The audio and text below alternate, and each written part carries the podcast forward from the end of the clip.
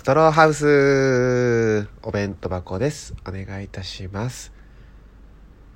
えー、明日、その僕が、えーユース、魔石ユースとしてこういる、魔石芸能者の事務所ライブ、えーライジングオレンジというライブがあるんですね。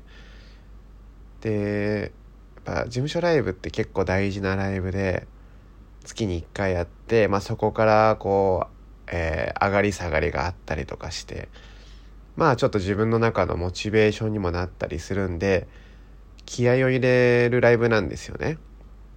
でもうもう僕それ10年ぐらいだから出てるんですよもう恥ずかしい話10年ぐらい事務所ライブに出ててでも本当にこのライブの前日っていうのが嫌で仕方ないみたいなのがずっとあるんですよなんかこううんテストみたいなテストの前日みたいな気持ちになっちゃって他のライブはね全然何もあのーないんです。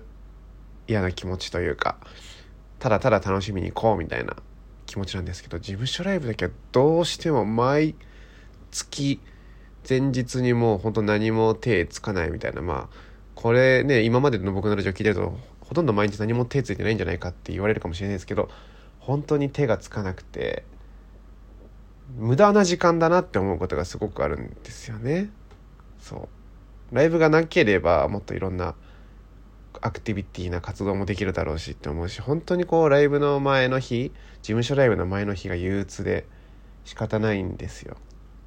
なんならもうやめてって思うぐらいね。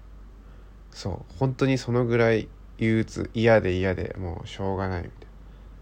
でも大体まあ明日なるじゃないですか、まあ、明日のね家出る瞬間が一番気分的には嫌なんですよ気持ち的に。で、えーライブ会場着いて誰か芸人と会った時に一気にまあ楽しくなるってのは分かってるんですよ。でしかも受けようが受けまいがまあ受けなかったらちょっと嫌ですけど受ければもうなんかなんでこんな楽しい仕事してるのに昨日あんなこと思ってたんだろうって思っちゃうんですよね。何なんですかねあの感覚。ライブ出たらすっごい楽しいのにねなんかすごく前日が嫌なこの感じ何なんだろうな。まあやっぱ失敗とかがすごく怖いのかな滑ったりするのがね、まあ、でも滑ってもなんだかんだ楽しいみたいなのもあるけどでもあれだなでもめちゃくちゃ滑った日は本当になんか何してたんだろうみたいな気持ちになりますけどね。うん。何なんですかねなんだろうみんなで言うとこの学校いやでも学校学校もか。うん学校とかもそうですよね。行けば楽しいけどちょっと行くまですげえ嫌だ。学校やめてやろうかなって思うみたいなね。感じありますもんね皆さんもね。テストうんテストもでもなんだろうな。うまく説明できないけどバイト？バイトもうんでバイトは行ったところで楽しくない時もあるしな。なんだろうあれか。わかった。あの久しぶりの友達結構好きだった友達と会う感覚だ。うん。1年ぶりぐらいにすごい仲良かった友達と会うあの前日の感じかな。どうしよう相手が結構変わってたらみたいな。あの頃の好きだった友達じゃなかったらどうしようみたいな感じになってんのかな。だからライブにそういった感情に出てるのかもしれないですね。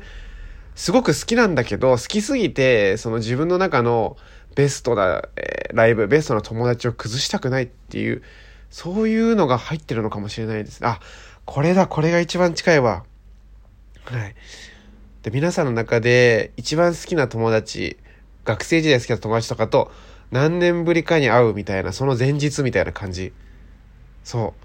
僕が大好きだった友達はまだいるのだろうかみたいな。いろんなことが起きて変わっちゃったんじゃないだろうか。なんか僕のことなんか忘れてるんじゃないだろうかみたいな。そんな感じですね。でも会うとやっぱあの頃の感じになるしすごく愛されてるなって思えるし愛してるなって思うんですよ友達のことをね。この感覚が一番近い。あすっきりした。すっきりしたところで別にあれですけどね。うん。あの行きたくないっていう気持ちはやっぱあんま変わんないですけども。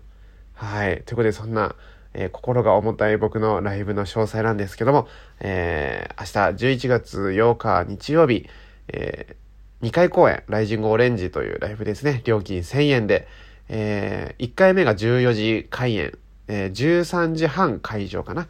で、2回目が、えー、15時半会場の16時開演で2回公演あります。で、えー、取り置きっていうのがありまして、えー、お弁当箱で1枚取り置きお願いしますって僕で連絡くれれば、当日、えー、僕が取り置きして、受付でお金を払ってチケットをもらう。で、僕が呼びましたよっていうアピールにもなるっていう、そういうシステムがありますので、ぜひ来てください。で、ネットでもね、えー、多分チケットっていうので、もうまだ予約できるかわかんないんですけど、予約ができたら、えー、予約した際にお目当ての芸人をお弁当箱と押していただければ、あ、追加で来てくれてるっていう、なんか僕のね、すごく、えー、嬉しい感情みたいのが垣間見えますし、ライブやってよかったなって思いますので、ぜひ来てください。ということで、江沢さんは僕が毎日ラジオやってると何してるんでしょうね。